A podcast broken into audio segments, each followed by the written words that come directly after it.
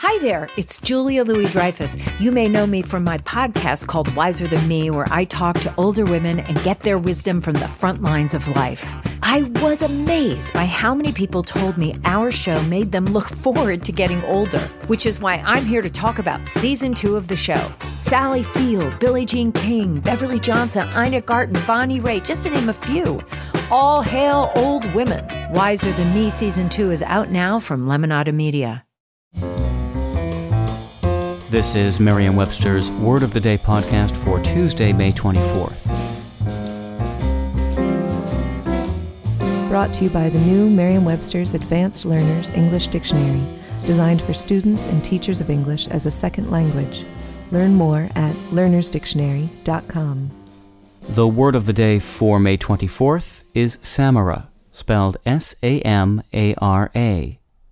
Samara is a noun that means a dry, indehiscent, usually one seeded winged fruit, as of an ash or elm tree. Here's the word used in a sentence. The Samara looks much like a tiny green round ravioli, or those dots of explosive caps for toy guns of the past. These are the fruit of the elm tree with the seed forming a reddish bump in the middle.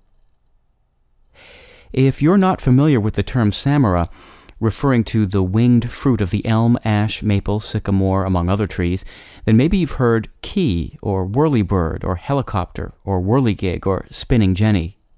Those nicknames are all excellent descriptors of a samara. A samara resembles a key, and when it falls, its unique shape enables it to spin like a helicopter's rotor and drift away from the tree.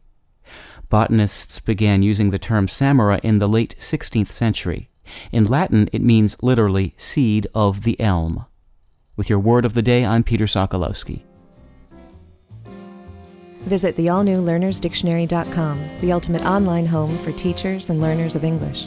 A free online dictionary, audio pronunciations, custom study lists, and interactive exercises are available now at learnersdictionary.com.